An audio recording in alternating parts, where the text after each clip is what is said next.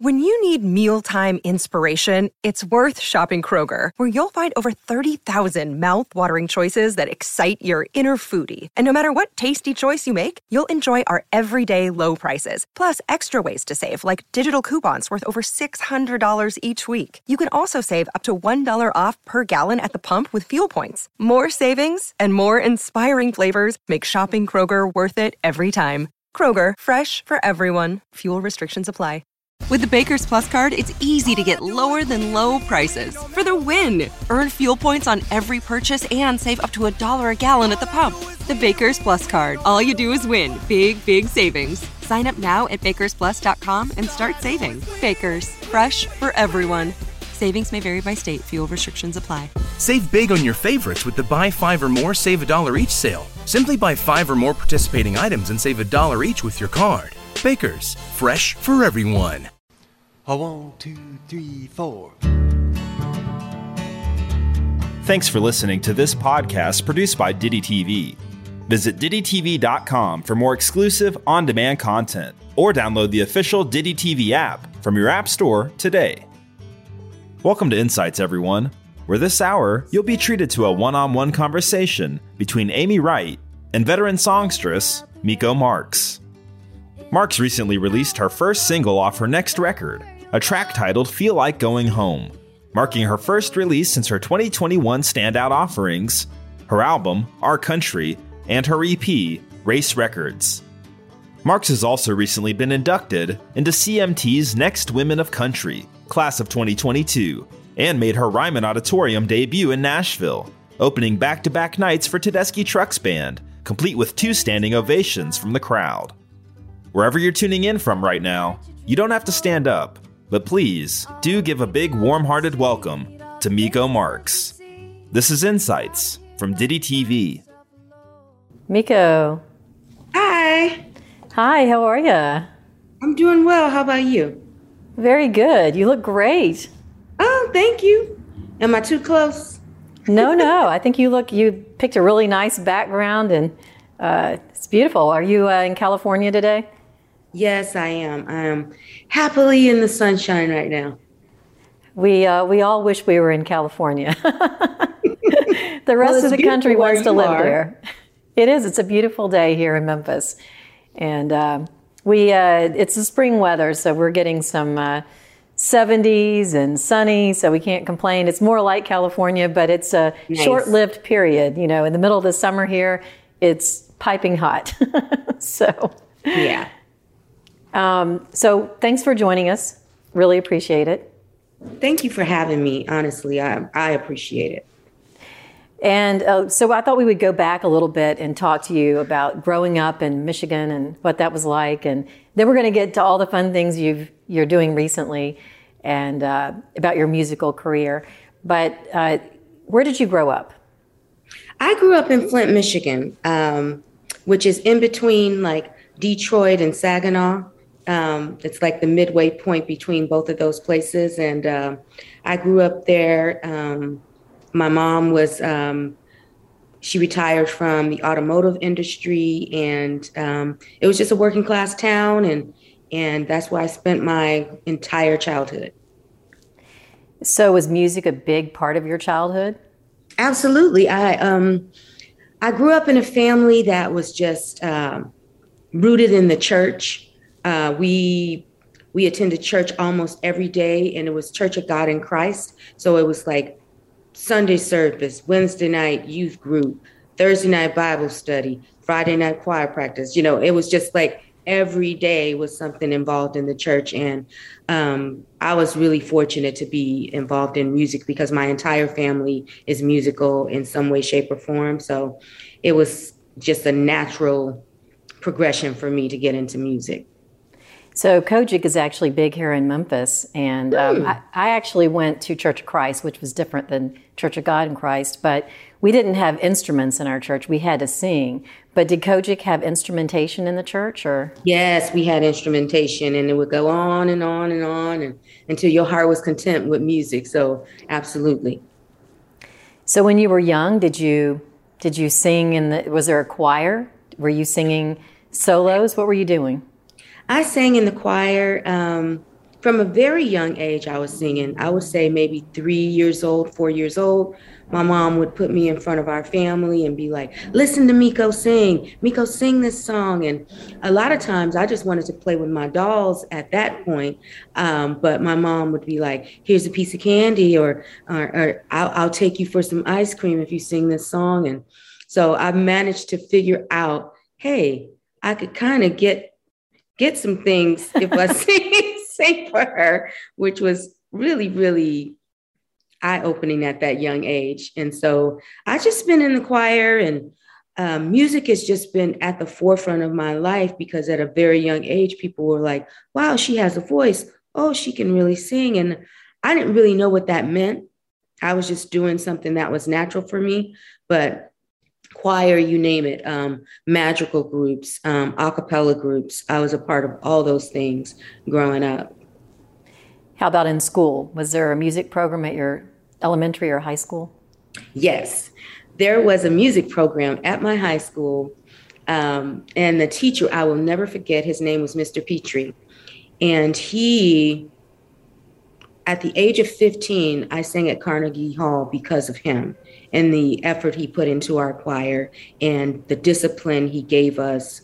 And next thing I know, I'm on a plane to New York at 15 because this man took an interest in me and in my vocal ability and honed it. And um, so I will never forget the impact that he had on my life. I got my first airplane ride because of music with Mr. Petrie. And so um, I was a member of a group called the Madrigals and it was like a little small choir ensemble and we would sing a cappella sometimes to music and standard traditionals some classical. And so my world didn't i didn't have classical in my world so much um, other than my mom listening here and there and her style of singing but he really introduced me to a whole new world of music and showed me that the voice is not limited to gospel. It's not limited to jazz or blues or it's it's really whatever you want to do, you know. And so I started to really dibble and dabble into different different styles of music because of him. That's a really important lesson to learn because you've got this gift as a voice, but maybe you still need to find your voice and and where your path's going to take you and being introduced to so many different genres and understanding that your voice is an instrument. You can use it to play, to sing whatever you want to sing, really, whatever your passion is. Absolutely. And but believe you me, I've sang everything. I've tried everything under the sun because I think that music is kind of like limitless and you can find beauty in all different styles, types, and whatnot. I just so happen to be drawn to country music at a young age because of the storytelling. What kid doesn't want to hear a story? You know, and so I was just really, um, really, my heart was just tugged on by the stories and instrumentation and the fiddle and the banjo and the violin and um, the organ and but mainly the storytelling by Patsy Cline, by Loretta Lynn, because their their stories were big when I was growing up. Shh, we're not gonna say when that was. they they they had an impact on my life, and um, I'll never forget. And I think that's um, one of the reasons, not the only one, but one of the reasons why I got involved in country music. Did your parents listen to country music?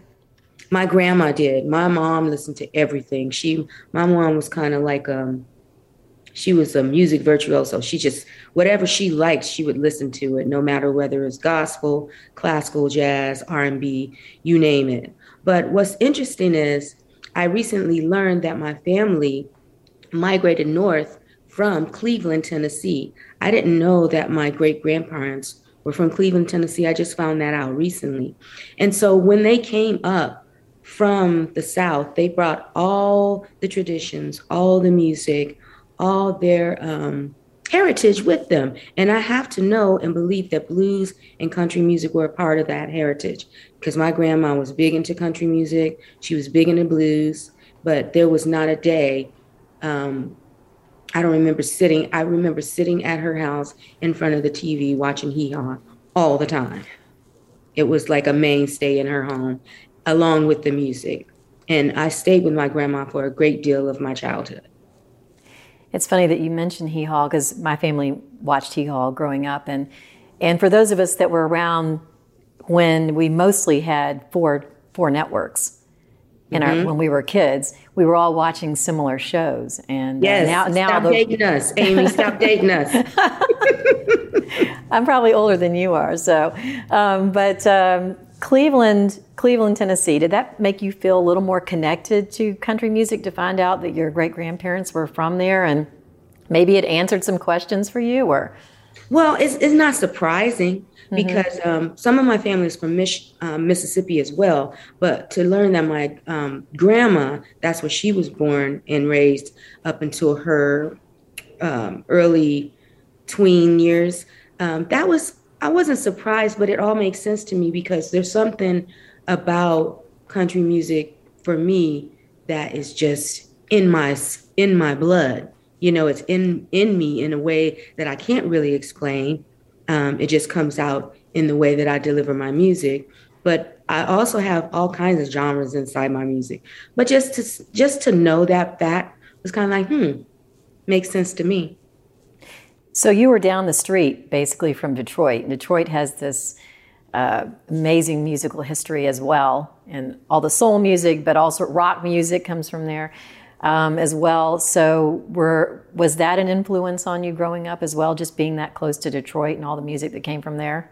Absolutely, you could not get away from it. I mean, it was just like Smokey Robinson was touching me constantly. Stevie Wonder was touching me constantly. You know, the Supremes, and you know, so this was um this was something that I felt very proud of to be associated and be so close to um, this legacy of music. You know, so absolutely. Um, but it's all in me. Everything that um, I was exposed to is in my in my music in some way, shape, or form. Even even R and B and soul, you can hear it.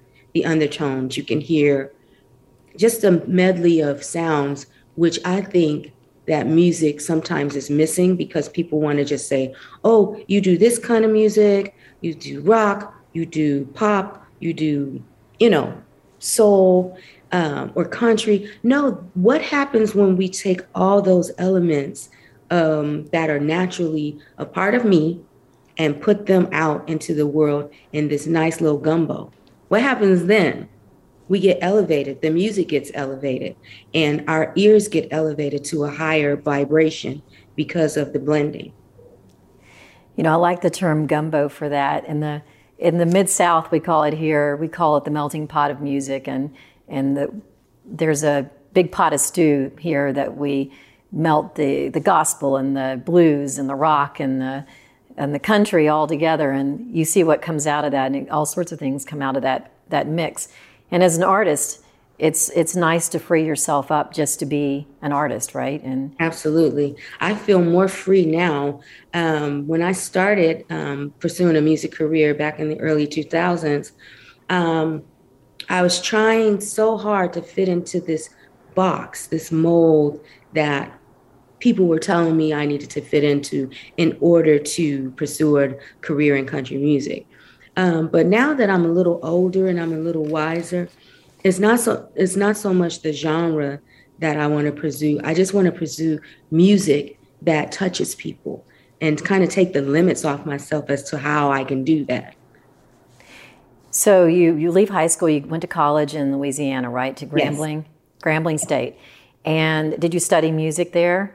I did study music there. Um, I had a scholarship to uh, the music program, and that was eye opening in and of itself. Like, I thought I can sing, but you go to college and you specialize in music, and these people come from around the country. Oh, they can sing. And so the whole experience um, allowed me to learn and grow as a singer, as a writer, and just elevate because the people that I was around were not average. so I, I had to like raise my game. And so I'm very grateful for that experience as well. Um, I got a chance to be a part of the theater there and um, just really pursue my arts along with political science, just in case it didn't work out. work out. I got that uh, degree for that, and um, but music has always been my first love. And while I was at Grambling, I was able to listen to a lot of the country back road stations that played like that old blues in that 1930s, 1920s country hillbilly music and you know Zydeco. Zydeco, a little bit of Zydeco in my later years because I was able to go to New Orleans and get a taste of that. But just I got a, a deeper understanding and love of country once I got to Grambling. And I actually wrote my first country song there. So were you playing guitar at that, that point? I was noodling. I wasn't mm-hmm. really playing. Um, I was doing some t- self teaching um, and just trying to find out what um, what instrument I wanted to play because I'd taken violin, didn't like it. I'd taken piano, didn't like it. Then I picked up the guitar and I was like, hmm, this can go with me wherever I want to go. And it's, you know, I can, I like the sound that it let out for me. And I felt a freedom when I played it. I felt um, like it was something that I could, I could really learn and adapt into my style of well, how I do things. So after college, where did you where did you go? Did you go straight to Nashville or you No, I went straight to California. I met this man who uh, who's the love of my life, um, husband of uh, 27 years. I met him. Congratulations! Thank you. I met him outside the library at Grambling, and I should have known when he was outside the library that he was a good guy. So um, he was from California, and that's how I got here to the Bay Area.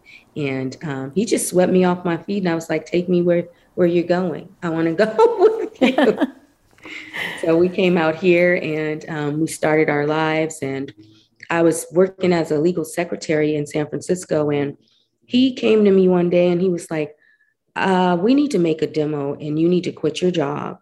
I think you need to be pursuing music as a career. I think it's being lost with you working this nine to five. So I want you to quit and let's do a demo. And that's what we did. How supportive he was. Yeah, of- he and still to this day he is like the rock and he just keeps me going even when I want to give up. He's like, "No, this is this is where you belong. This is what this is for you." and now it's what you choose to do with it. And he's very motivating. And so we made a demo at Fantasy Studios out here in Berkeley, which is a famed studio. Creedence Clearwater um, recorded there, among many others. And I just took six thousand dollars, went to that studio back in the day, and made three songs. And somebody heard it and um, sent it to Nashville and that's how the whole Nashville thing got rolling with Ron Cornelius, one of the legendary producers down there. Um, he heard it and he wanted to work with me. So did y'all move there for for a stretch?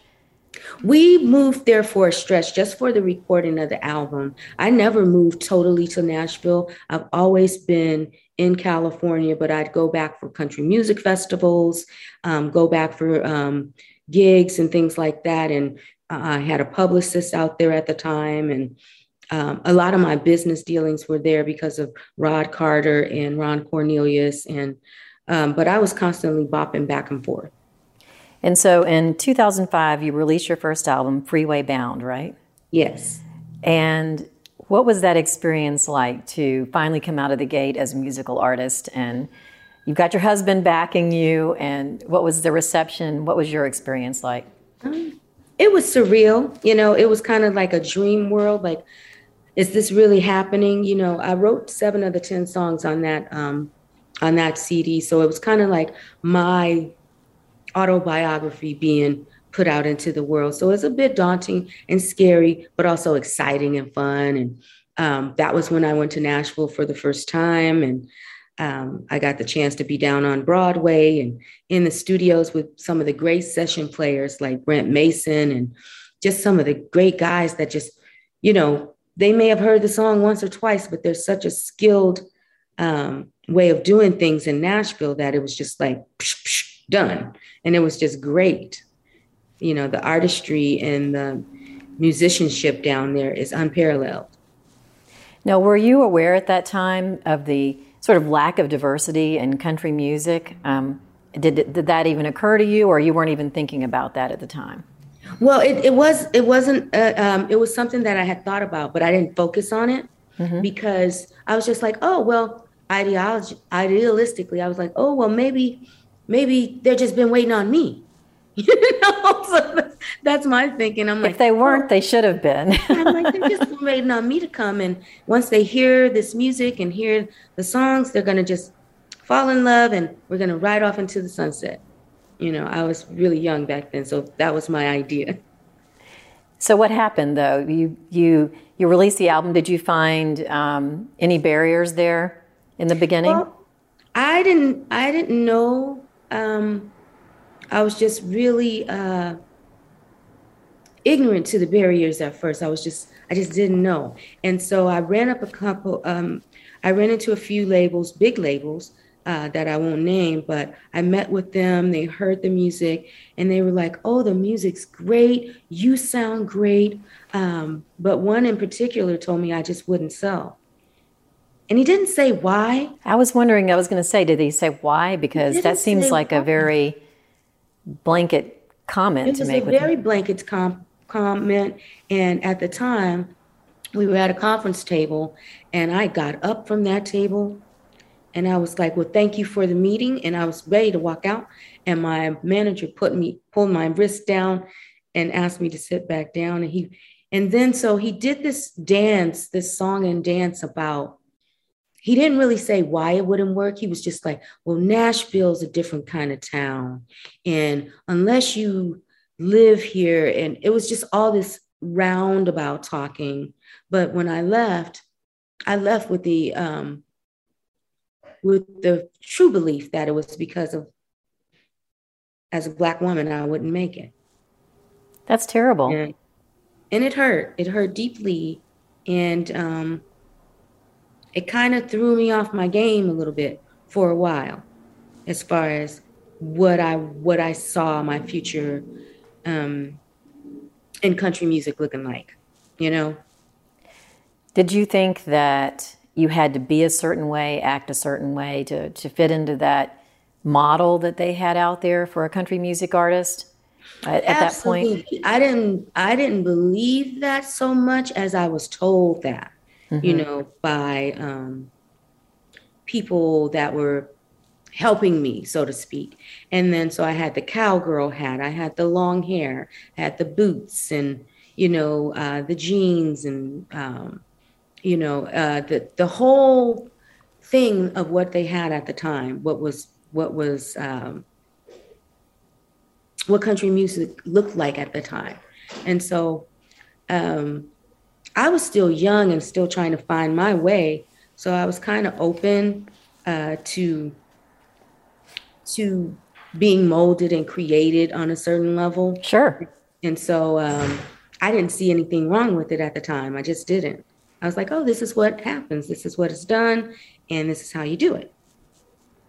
Well, and there's to some degree there there is artist development, and there's stylists, and there's people that are trying to tell you as an artist this is the way to do it. But um, but it sounds like it was more than that at the time. That it was an ideal. Yes, that you needed absolutely. to fit into. Absolutely, and um, after I recorded um, it Feels Good, which was my sophomore album in Nashville, I kind of gave up on recording because I would go to Country Music Festival every year and I'd be inside the convention center. My crowd was growing and everything was looking bright, you know, as far as the fans were concerned. People loved the music. And so, um, but one year they changed the rules for um, attending at the Country Music Fest, and I didn't meet those requirements anymore. And so I was unable to attend. So after that happened, I kind of just went into my own world of performing out in the Bay Area, touring with the Bill Pickett Rodeo across the country. And, you know, I kind of just went into non recording mode and just performing mode.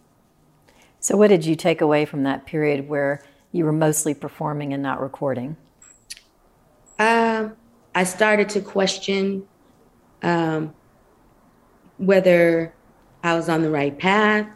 I started to just think, well, maybe, maybe country music is not ready for me and maybe I'm not ready for it. You know, just kind of kind of was disenchanted with the the dream that I had conjured up in my mind and and made so big and real for myself. It's amazing how one's dreams can be crushed by certain events. And and but what what I love about your story is that that isn't the case. You kept no. at it, and uh, and then you you put out a new album in 2021 called Our Country on Red Tone Records. And I hear it came to you in a dream. Tell me about that. Yes.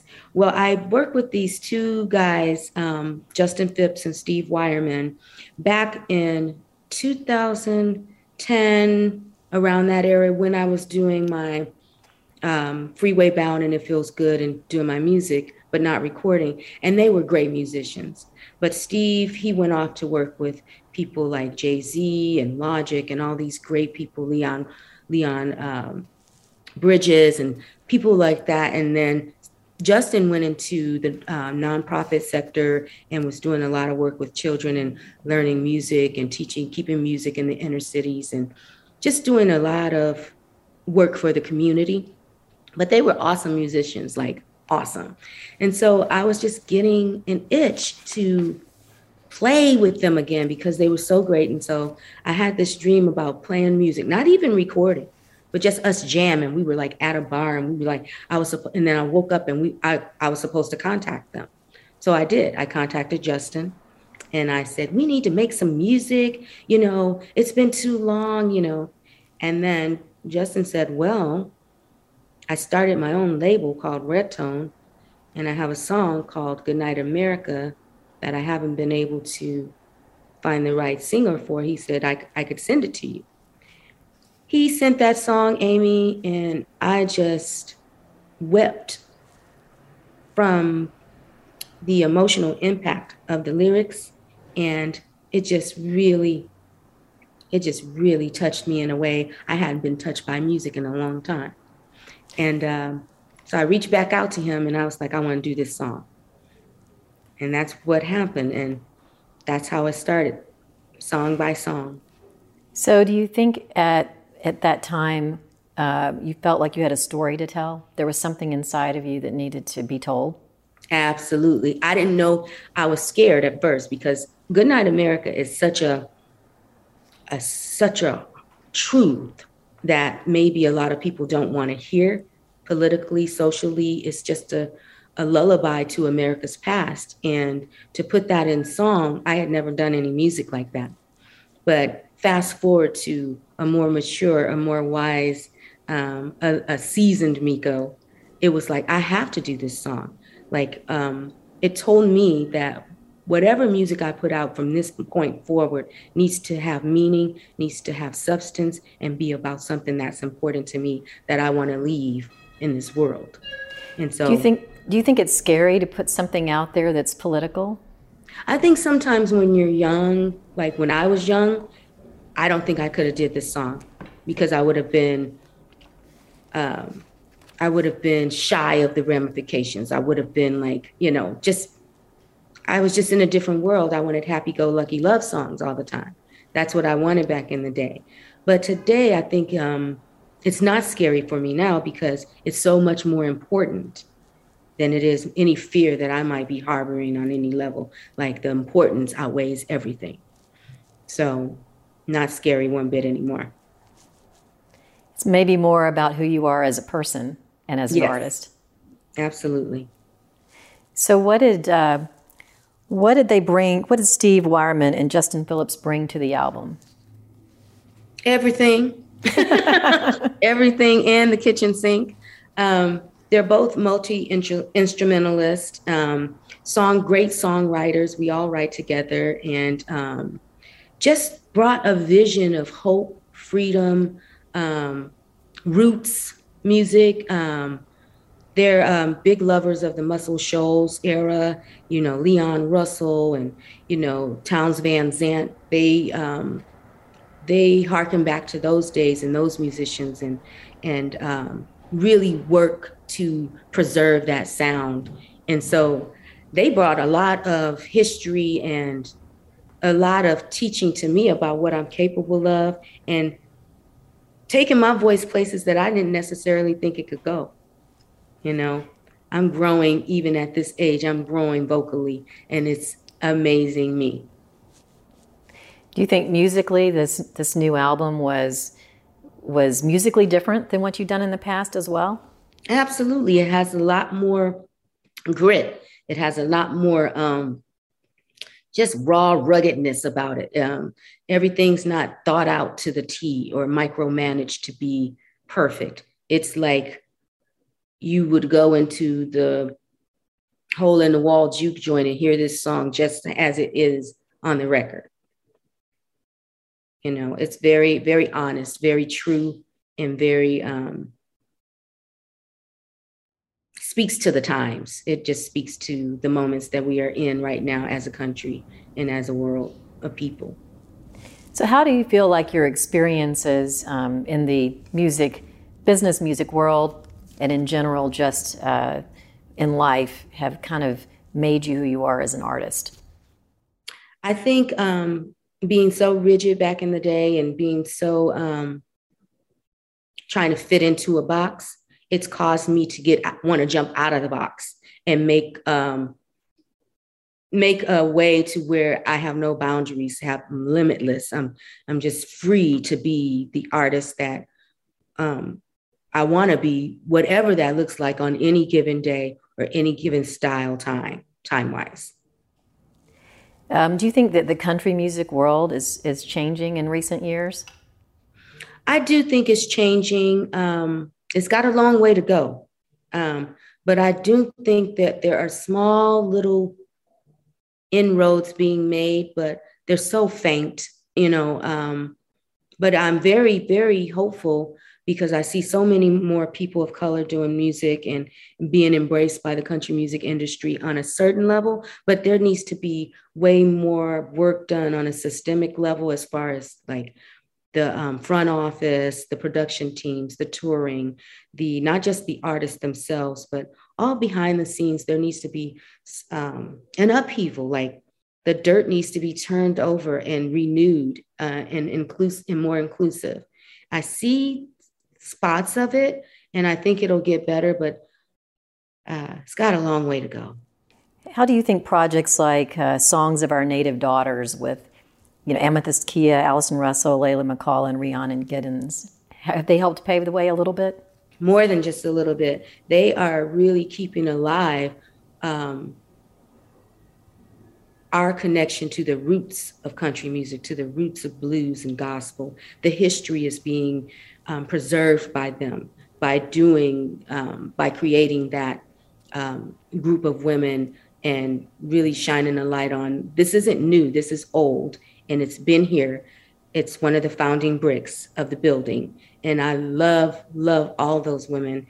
And I think they're doing more than their share of keeping things alive and preserving the history that um, really is at the foundation of country music. And I know there's a, a small but growing group of, uh, called the Black Opry. And yes. it's, uh, it's African Americans and other uh, folks of diversity that are very interested in, in country music and a career in country music.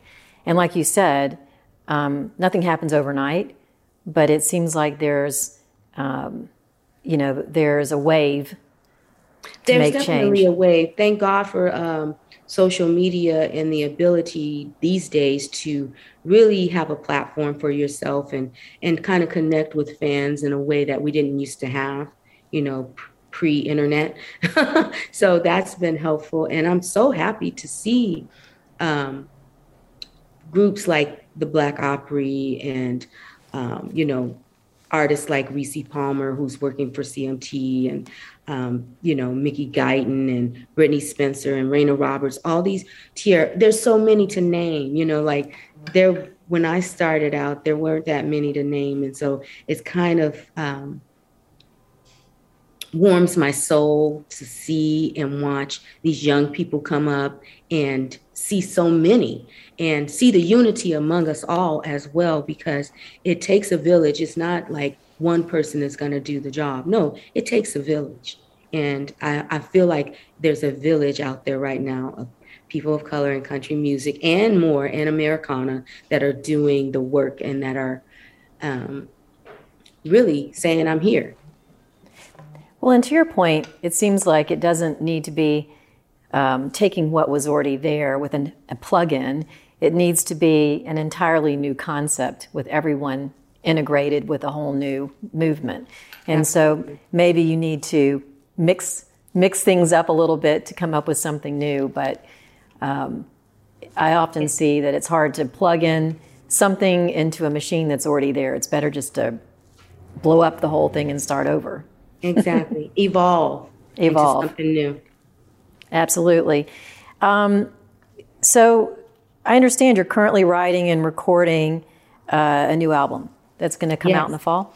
Tell me about yes. that. New album coming out in the fall. Um, we just released our first single off the album, which is called Feel Like Going Home. And uh, it came out on March 26th, and it's doing really well.